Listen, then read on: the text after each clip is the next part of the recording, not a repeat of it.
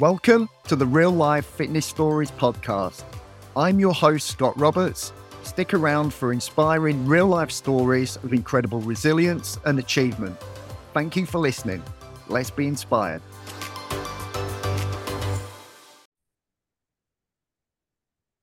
Hey everyone, hope you are well. Welcome to another episode of Real Life Fitness Stories podcast. Got another really exciting guest for you. I'm sure you're going to really enjoy it. It is Rupert Rixon. Rupert, hello, mate. Hello. How's things? Yeah, pretty well, thank you, bro. I just made what I'd say pretty much the perfect glass of squash, just the right level of uh, strength. So, very much enjoying that. So you're feeling smug? Fit, yeah. Do you know I mean? Please myself on a Friday at four o'clock. it's the best end to a Friday. So, do you just want to give a little introduction to yourself, and then we'll steam into it? Yeah, see. So, um, yes, I'm Rupert. Uh, I run a production company called Perspective Pictures. Um, we make all sorts of types of video content for brands like Red Bull and um, Lululemon and Microsoft and that sort of thing. We make big viral pieces of content, and we do kind of like um, you know, things for kind of startups and social ads and things like that. Um, so yeah, we've got a team of 26 based in East London. Um, and my background was on sort of like documentary filmmaking, um, where I didn't go to kind of like university. And at 18, I sort of left school and thought, right, how can I kind of build myself up and just kind of started making content and videos and short films and documentaries and such. Um, and then thought this is actually really fun if I can do this for the rest of my life and get paid to do it. That'd be wicked. So built a production company um, and started that when I was 21. Perfect. And it's one of those early documentaries that we're going to speak about. So Rupert was director and producer of what is now a Netflix documentary called Longboarding LA to New York, uh, where himself and a group of friends did exactly that. Longboarded 3,000 miles from one side of the states to the other raising money for the Teenage Cancer Trust. Um, where, where did the idea start? So I suppose, like fundamentally, I had this bizarre concept around like masculinity where I felt like I didn't fit into like the normal masculine sort of like mold when I was like 16, 17. And I felt like this concept of like, I want to do something that makes me feel like a man or what a man is or whatever. Like this almost like rite of passage, like almost like sort of tribal thing. And I had this like weird, yeah, I was like, do I go join the army? And I was like, I don't really think I want to join the army. I don't think that's going to be very fun. So I thought actually I want to do something that's like really, really difficult, um, have some kind of an adventure, you know, and, and kind of go and explore. I really wanted to go to the US because I'd been once when I was really young, but kind of thought I'd really like it and explore the US. Uh, I wanted to get better at skateboarding. I'm still really rubbish at skateboarding. Absolutely nothing has changed there. Um, and I was also kind of getting more and more into filmmaking. And I was quite conscious that there were a lot of white middle class boys calling themselves filmmakers and that actually that's a very very common breed and to i felt that i had to do something not just in terms of my filmmaking ability but i needed to do something that would make me stand out and help me sort of you know approach conversations and all that sort of thing and show that i really was committed to to that and it wasn't just like a, a title to me. So so yeah so i kind of uh, slowly pieced everything together and thought actually you know what? I was just like in the kitchen one day i thought it'd be really cool if you cross like the us on a skateboard. Um, I looked it up and I was like, mm, skateboard's probably not a good method of transportation, uh, and found out what a longboard was literally because I was just googling it. Um, and looking about, and I was like, oh, this could be really cool. And I rang up one of my mates and was like, do you want to do this? And then it took me almost three years to actually get the project off the ground um, and fly out to LA to to start a very very long push across quite a wide country. So, just for people to understand, what is the difference between a longboard and a skateboard? Uh, there's probably one obvious um, difference, but why would that make it better or easier for what you want it to do? Yeah, so a longboard is is basically a skateboard but bigger, so it's obviously longer.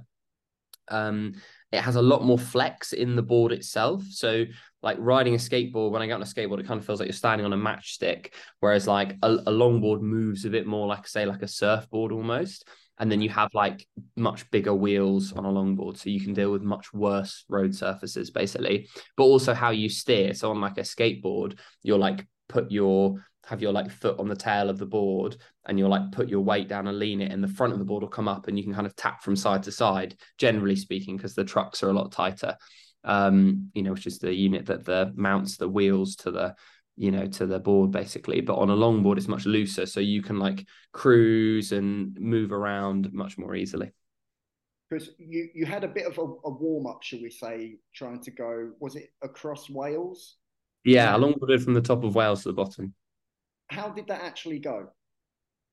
Mm, bit of a disaster. Um, it was just so relentless and felt quite dangerous, um, and was very very difficult. And um, we weren't really ready to do it at all. And I was the only person that actually managed to, to do every single day in Wales. Um, it's kind of a bit of a theme in the documentary as well, then, isn't it? There's an ongoing theme that maybe we weren't, we didn't really know what we were doing. Um, did, did, the idea for the US come after Wales, or was what was Wales seen as a warm up or a practice run? Wales was literally just yeah, like a practice run. It was like uh, we'll give Wales a go. We were like, all right, we want to longboard across America. I wanted to do it one specific summer. We were doing, we did a Kickstarter campaign. It raised nine thousand pounds, but I didn't reach the twelve thousand pound goal, so I got nothing.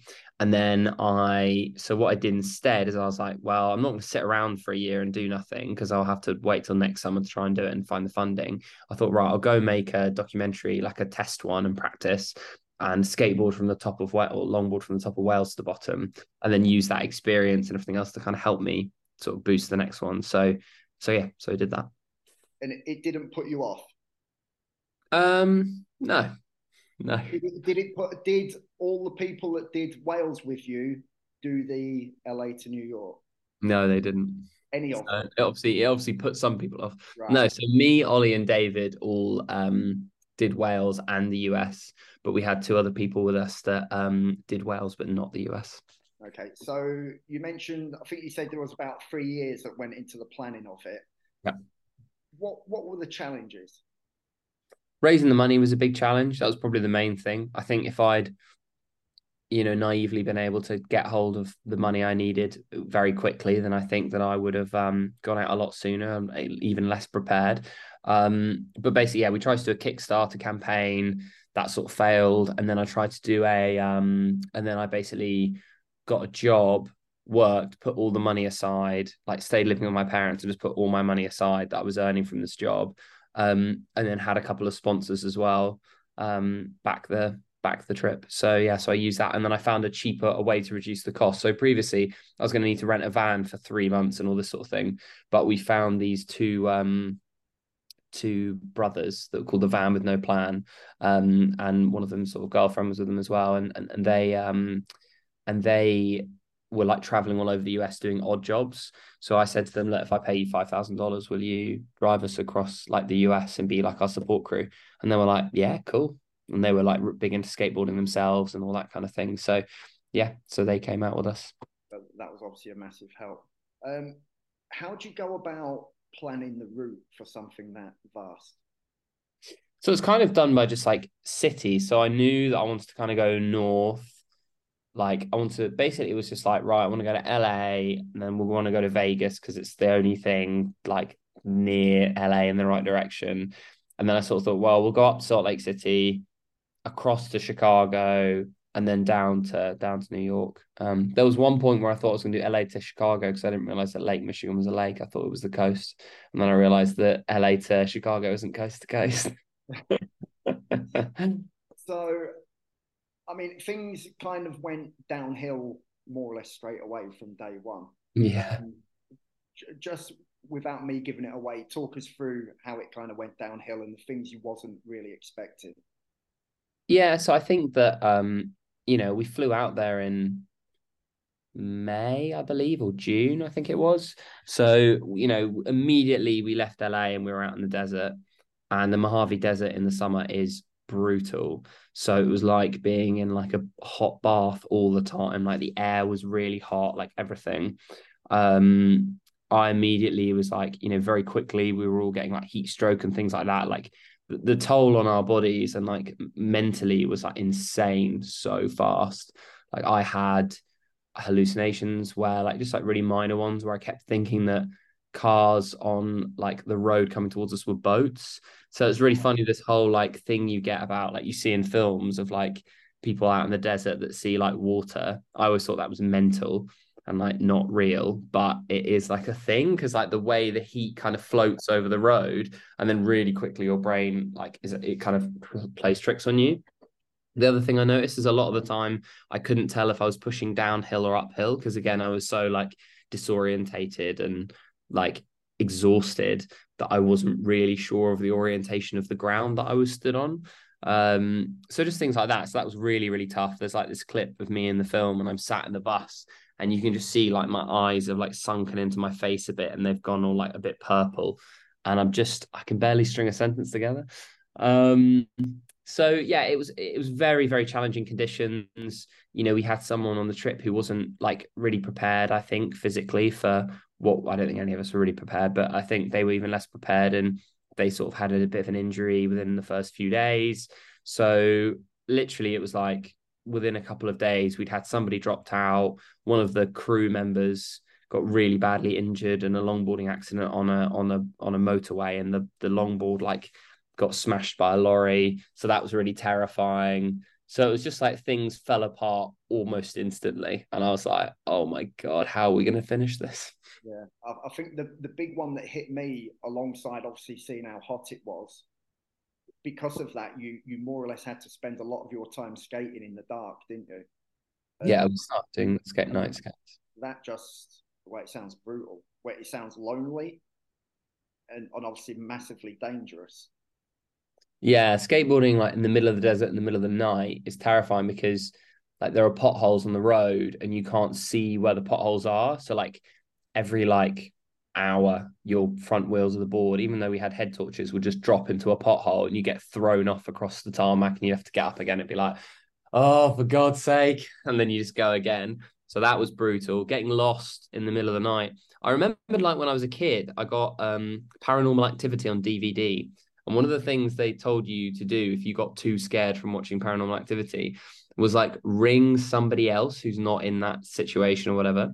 So, I mean, paranormal activity was basically disappointment. But when I was in, I remember being in the desert at like three o'clock in the morning and like um I rang my mum and it was like, I don't know, like it would have been like nine, 10 o'clock or whatever it was in the UK, 11 o'clock. And I was like, hey mum, you are right. And she was like, yeah, I'm just eating a banana in the kitchen. I was like, oh, nice. She was like, what are you up to? I was like, I'm lost in the desert and I can't find anyone. And it's two o'clock in the morning and no one's answering their phone. how how did that go down with your mum? She was just a bit like, well, that's not great, is it? But I'm sure you'll work it out. And I was like, yeah, no, thanks. So I just had a little chat with her. Did it have the effect you wanted it to? Um, what on me generally? Yeah. Yeah, I think so. But in a very, the outcome was like very different to what I thought the answer would be. So I kind of resolved like my thinking, like, so my thinking around like how I felt as a person and my identity. And it was about effectively, if I'm honest about it, as cheesy as it sounds, it was like I didn't feel comfortable because I didn't feel like I conformed to what I was being sort of told to conform and how I should feel and like how I should fit in. And I sort of realized in the US that I basically just became like super, super comfortable with who I was as a person and just realized I just don't really care about so many of these things anymore. Like I, you know, spent three months like sleeping in car parks, waking up and brushing my teeth in McDonald's bathrooms, like, you know, like putting my body through horrendously difficult physical things like constantly just being batted backwards, but having this one like singular goal. And it's like, it really made me sort of reevaluate, I think, subconsciously what matters. And also just, it built a lot of confidence in myself that I was able to sort of do things and overcome things and maybe kind of appreciate, you know, some of the sort of some of my um personal traits. So, you know, and it brought me a lot closer with my, you know, with some of my friends. So you know, I think for me, it was like I went into it thinking like I want to be something different. I want to conform to X, Y, Z because that's what society tells me to. And I kind of came out of it just not really being so bothered about what I should conform to and just being much happier in myself and, you know, backing myself to resolve things. Yeah, I think there was two main things in the documentary that made me want to reach out to you because part of this documentary is people doing ridiculous challenges you, tick that box, but overcoming adversity. you know, if people watch a documentary, you go through a lot of adversity, a lot of things you didn't expect. You probably go into a deeper hole physically and mentally that you probably weren't prepared for. But there was the the 24 hour skate, which we'll probably touch on in a bit, but kind of what you've touched on there, right at the end, you talk about how it, how it didn't really change you as a person. It, it just gave you more confidence in who you was and, and to be who you were. Yeah, definitely. Definitely. I think that's a good um good way of sort of describing it for sure. So let's go to that 24 hour skate. Did you just want to explain what it was and what why you decided to do it? Yeah, so we were obviously doing a lot of skating and we were like, well, we want to try and break a world record and like do something.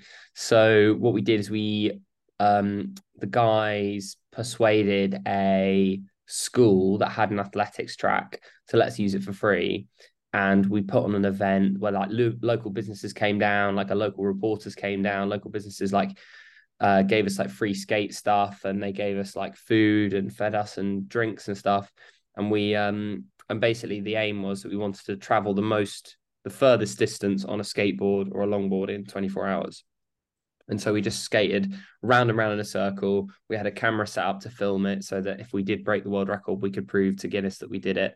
And um, we just had like a clicker that literally I knew that the the the circle was a quarter of a mile. So every circle I would just go click, click, click. So I suppose the benefit of being on that track was a decent surface. The yep.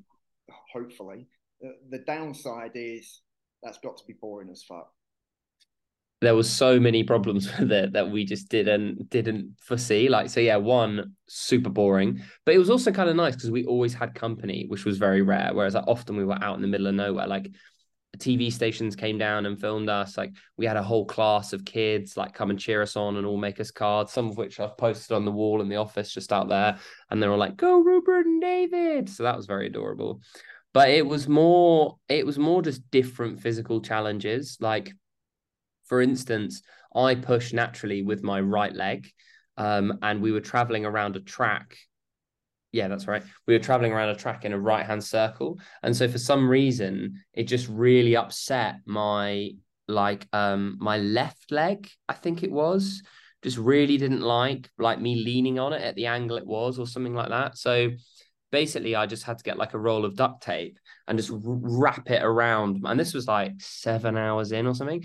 Like I just wrap it around my upper leg, like round and round and round, and tape it right down, and then switch and push the op- with the opposite leg to normal, which I'm not used to at all. And so I had to learn to push with the other. I had to learn to longboard again, basically, like on this thing. So, and then like it was so horrendous. I I went after the 24 hour skate was finished. I went back to the hotel.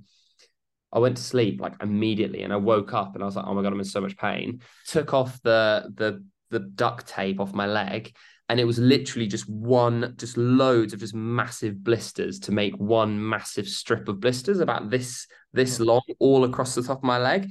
I was like, oh my God, that's horrendous. Took that off and I was like, okay, I need to go and shower because I just feel like I'm in so much pain. I just want to like like warm my muscles. So I like like couldn't walk properly. Was like walked into the the shower, turn on the you know get undressed, turn on the shower, and I'm like, oh, I don't want to stand up. I want to lie down or like sit down because I can't. I don't want to stand on my legs. And I realized I don't have the the physical ability to like squat down because of the extra pressure to try and squat down. It's going to put my legs. So to get down the shower, I had to then like I walked out the shower, so I'm all wet, I'm just totally naked. I then like lie on the sink roll off onto the toilet on my back and then roll myself onto the floor. And then I drag myself by my arms onto the shower and just lay in the fetal position like in the shower. Um and that was just because I was going the wrong way around the circle. So there were loads of loads of things like that we just weren't expecting. It was you that suffered from heat exhaustion during the 24 hours as well wasn't it? Yeah I got heat stroke really quickly. And I was just being sick by the side of the track. Yeah. So how did you get how mentally how did you get through that? What what is going on in your head during that time to just say keep going um it is really it's really hard to explain but it's kind of like trying to get into that like flow state like you do when you're driving on the motorway or something like that. And i feel like i just don't give myself the option of not carrying on so it's like once i start doing it i'm just not going to stop until i'm until i'm done and i'm really determined of that but building up the like energy to start is what i maybe find more difficult but I just kind of got into a bit of like that space in your head that you might get into when you're driving on the motorway, where you just try and like lose yourself in your thoughts and just try and not focus on being there in the moment and just kind of disappear somewhere else in your brain and just let your muscle memory just sort of carry you through things and just distract yourself. Did you feel a pressure that if I don't finish this, there isn't a documentary?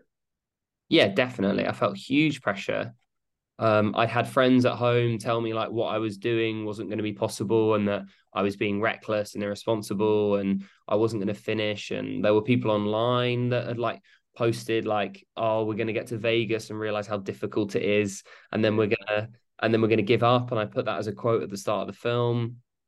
You know, so we've got like like I did feel a lot of pressure, and I'd spent three years convincing everyone else I'm going to do this thing and convincing people to support me and people to come with me and everything else. And I was like, well, now I just, I just can't not do it. I have to do it.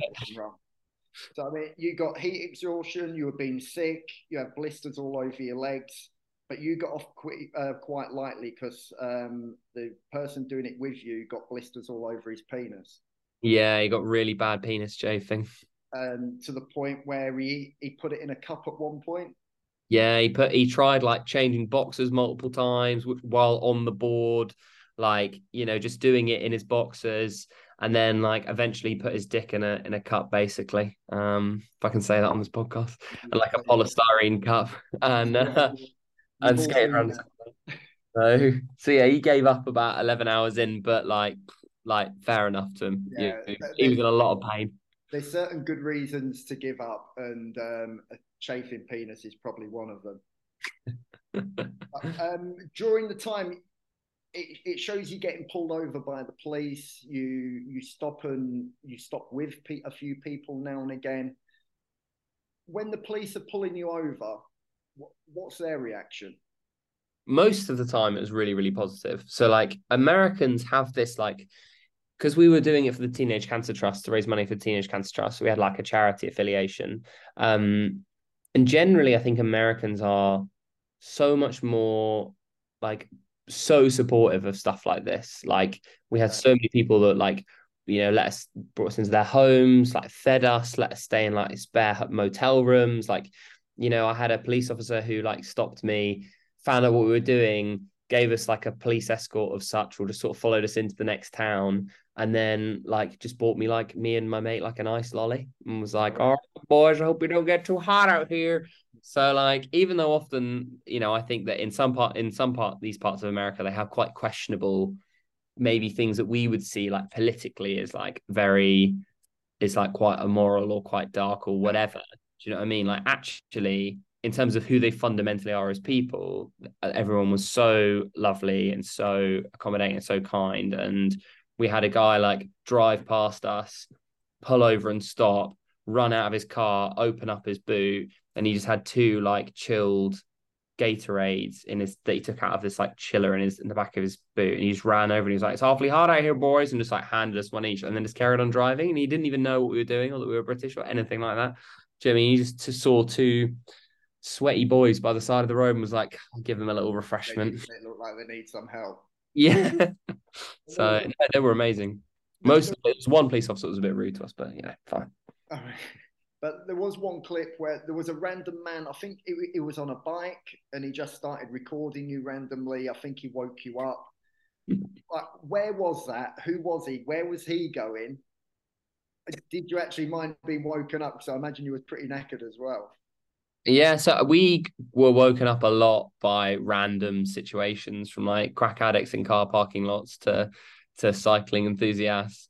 Um, and this guy was like uh yeah, like a cycling enthusiast, like makes these little video vlogs of like him going up the big mountain um with like some of his cycling buddies.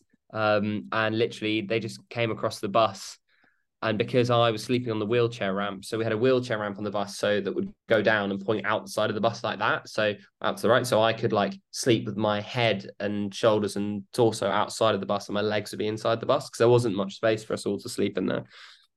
And that guy just came across like all the branding and the decals on the bus that said like longboarding LA to NY, and then he came over and was like, "Oh, there's a dude here," and just woke me up and started interviewing me.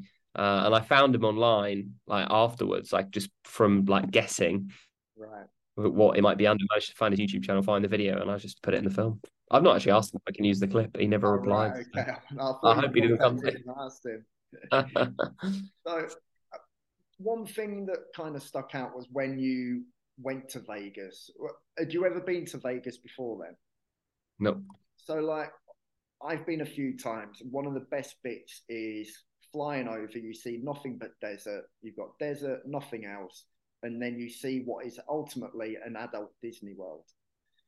You've spent, I can't remember how many days it took to get to Vegas, but I presume you spent numerous days and nights seeing nothing, just middle of desert, actually seeing fake boats floating around, exhausted, and then and then you see Vegas in the in the distance.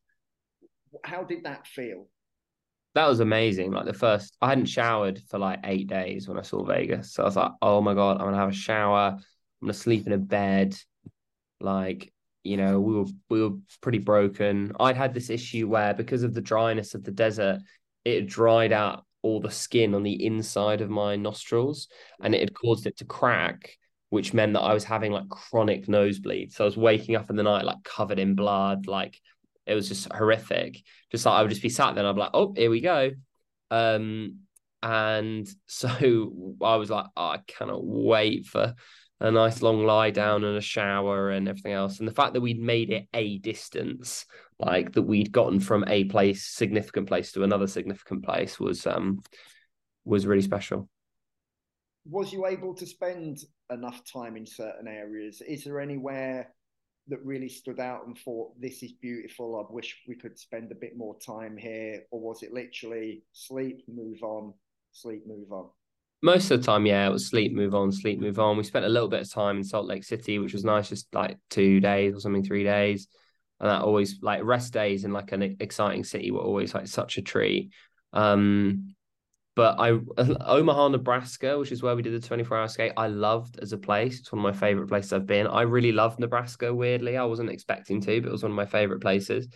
Um, and obviously when we got to New York, we got like four days there, something like that, three days there. And that was like incredible. Like I went and got a haircut in like a fancy hairdressers, like a fancy barbershop, was like $60 haircut. And I was so I had no money at the time whatsoever but I just going and being like pampered and spoken to and having my beard trimmed and having my hair cut, I was like, oh, I was like a new person afterwards. I couldn't believe how good it was. Told him to take as long as possible with it. Yeah, literally.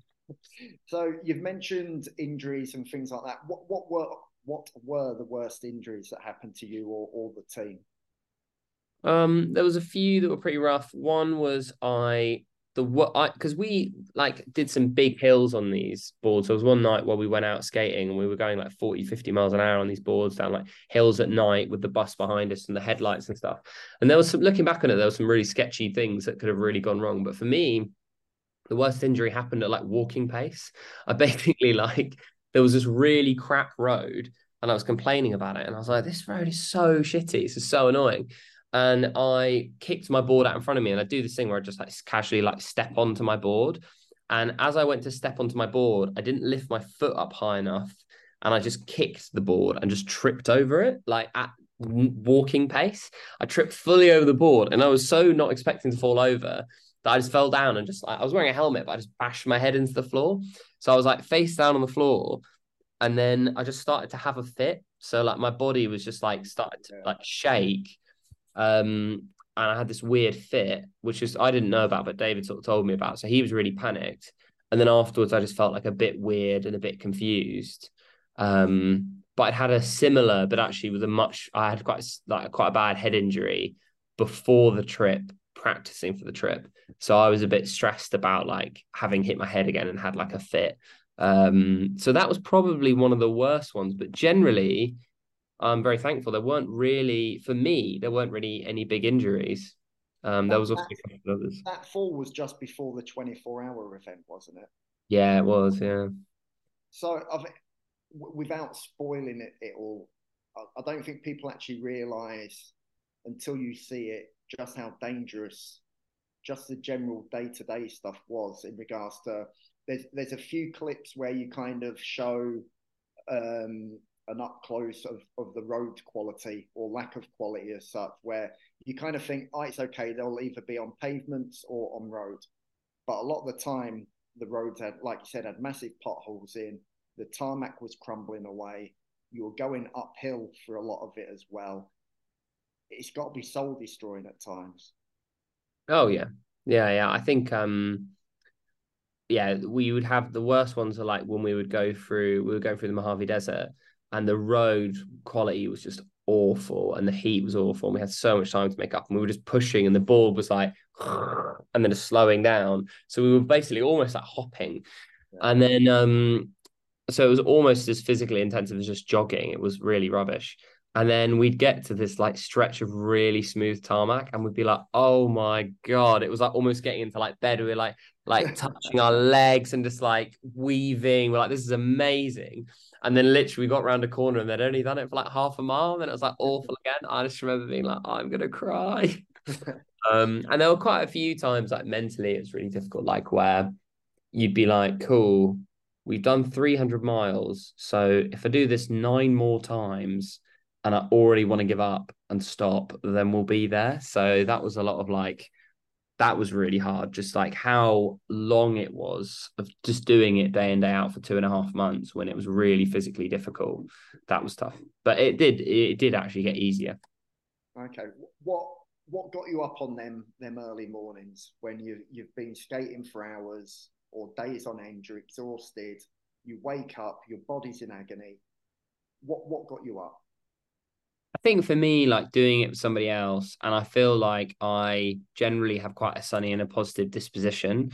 And I sort of felt like if I wasn't positive, then we wouldn't do it, if that makes sense. I sort of felt this need to kind of keep everybody else positive, And that sort of, in a weird way, kept me in check. So, you know, it, it meant that it was maybe a bit more difficult afterwards to like process what had happened. Um, but yeah, fit, like it was, I think it was, I felt I needed to keep everybody else positive and, you know, ultimately we were committed to it. We were going to do it. So if we didn't get up and didn't go out and do it, we were only going to end up leaving three hours late. And if you leave three hours late, you're going to finish like four hours later, and that's just going to be miserable skating in the dark. So, I, suppose in in many things in life, if there's no option but to get it done, there's no option to get it done. Is there? You you do it. Yeah, yeah, and I, I, there was no, there really wasn't any for me any possibility that I wasn't gonna wasn't gonna do it. It's something I'd been so obsessed with for such a long time. So, for sort of better or for worse, I just sort of had such a single track mindset about it. How did you keep morale up? Because a few people dropped off. I think a few people kind of drifted in and helped at times. How did you keep morale up? Is there any weird and wonderful things you tried? I think just like messing around a lot, like you know, group of mostly lads and and Sarah, who's great, who's uh, Matt, one of the guys' girlfriend, but just messing around, like we, you know, we that kind of really helped, and like just like the people, like the local people as well, really kind of helped. Like, you know, we met people that took us like to shoot their guns. We met people that took us to like ride ta- tractor inner tubes, like down the river. Like we stayed with different people. Like you know, I think that the, the the people there that we met along the way were really good. I think the van, the people who are in the van and and Ollie and sort of the support crew and stuff, they were like amazing and like really, really, really supportive and made us feel a lot better. And yeah, it was just kind of like a everyone we met sort of was like willing us on, or you know, people would get quite inspired by it. And, you know, that was um that was nice. All the way to like the slightly weird lady who insisted on coming on the bus and praying for us all and holding all of our hands at the same time. So, you know, mm. you, you met some like crazy people. We met like a group of like a massive group of girls, like 60 girls that were like running across America. Oh no, actually they're a mixed group, but they were mostly girls, and they were like running across America for for cancer. So they'd all like had lost relatives to cancer. So they had like their relatives written like in like um paint on them their names of the people they'd lost. And they were like running in um in um I can't what it's called relay across like the US so they would run like 20 miles and pass up 20 miles whatever between them and in like little groups and we met them and like we had like a really great time with them and they had these like chants and stuff they did in the morning and like sort of paid respects to the people they'd lost and stuff but in a very positive way. So we we had like a morning with them and that like gave us like a big boost. So we met lots of like really amazing people and that really helped. Is that something you kind of went searching for? Because I, I suppose it's that's not something you really think about or you you probably think our oh, people won't be that interested. We're just a, a group of random blokes doing this random task. But as you're going along and you realize the positive impact these locals are having and they actually want to talk to you, did you kind of find yourself stopping a bit more and talking a bit more just to get that that that human human touch without sounding a bit weird? Yeah, yeah, I think definitely we became more. You know, we're British; we don't like talking to strangers, but we definitely became more and more open to it as we went along. I think that the the guys from the van who were Americans, they were like very good at engaging with local people and very sweet and they sort of really had that in them. So they were real kind of natural networkers. They were real kind of natural networkers. So that was really good. Um but yeah i think i think we sort of did. And because we had the bus which had like longboarding la to you know longboarding across america or whatever it was longboarding la to new york across america for you know teenage cancer trust you know all on the side and like the website and stuff on it you know that meant that a lot of people saw it and like we were getting to like a town and like the next town along would have already would have already told them about that we were coming and they would be there waiting for us and like welcoming us and giving us free drinks and stuff and you know food and inviting us to random fairs to eat cake with them and whatever. So like you know there was there was if we were in like a populated area there was like a good chance we'd we'd meet some nice people. What did it feel like getting to new york um, it was insane. I think that seeing New York was like I remember sitting down outside of a Krispy Kreme and this dude had just given us some free Krispy Kremes because he was closing and he loved what we were doing, whatever. And we had like 20 miles left or 15 miles left. And I remember just sitting there being like, that is, we've done like 2,985 miles and we have like 15 left. That's like nothing. And I think the first time we saw New York, we got like such a massive, we felt so excited to get there and getting in amongst it and stuff. And then it was kind of weird. As soon as it was done, it was like, it just was, you know, it was like over. It was like this, it was a bit confusing. It kind of felt like you didn't feel the second it was over, there was like a, I almost felt like I was playing this sense of relief and playing this sense of excitement a little bit and saying it because I felt that's how I should feel. But I just just kind of felt like, okay, well that's that's there, finished. There was obviously a lot to process, wasn't there?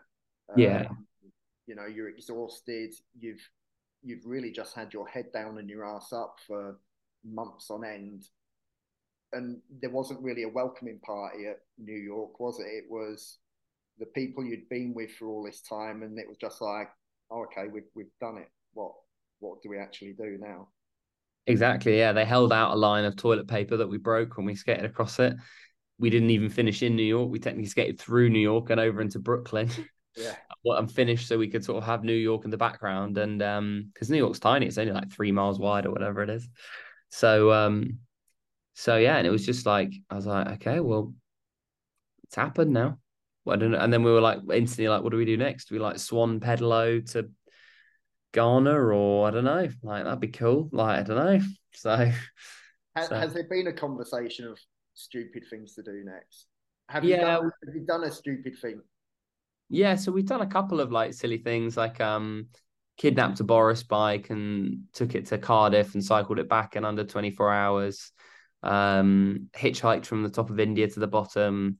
You know, we've done like a few things like that. Um I ran a marathon like two weeks ago, which I was hideously underprepared for. So, you know, still still choosing like little adventures and not quite preparing myself for them. How did you find I'm actually in preparation for doing one in December. I did my first ever one in February. How did you find the marathon? Uh, yeah, it was pretty rough actually. I had just gotten off a flight from Alaska because I'd been filming for a week, so I had three hours. Hadn't been able to train really for the last three weeks before the marathon or four weeks because I'd um had like work had been really busy. We'd been on a load of film shoots, and I tore something in my knee like 18 miles in. So I couldn't really walk, but I really wanted to finish. So I hopped and dragged my leg behind me the last eight miles, and I did it in six hours and 25 minutes. And I got there five minutes before they closed the finish oh, line, and I finished last. Oh. So I think I'm going to go again in like in a few weeks' time or like four weeks' time. So. How is how is the knee now? Yeah, it's all right. You know, I don't know what it was. It was really painful, and I went home, took a really strong anti-inflammatory and woke up the next day and was just okay. And I was like, all right. Um, I tried to run like this week on it and do like 10 miles, but start to get really sore. I like nine miles. So I had to get an Uber home and abandon it. And that was a bit embarrassing, but you know, it's fine. It's just training. So we'll finish up kind of, we've spoken about it already, but where you ended the documentary talking about how it gave you this perspective about yourself and confidence. Because as I've touched on, I want I want people to go away from this to do the scary thing that they've been putting off or get out of their comfort zone and take inspiration from people doing impressive, inspiring things and just thinking, I can do that myself. So, what is not just the LA to New York, but the other things you've done and the things you've learned about yourself? What confidence has that given you in say other parts of your life in, in regards to work and things like that? I think there's a lot of like pressure on young people and young men and i think that that is a a difficult thing for anyone to traverse in terms of their identity and growing up and balancing the realities that they see in front of them with the realities presented to them by the internet and by the media and you know external expectations from parents or friends or you know instagram or whatever. Um so but i think that there is something really to be said for doing something that no one can take away from you like and doing it for you. I think that's huge and i think that that's something that i've got a little tattoo of it on my just above my ankle. There you go. I don't know if you can see that. Ugh. just like la's new york and a little skateboard.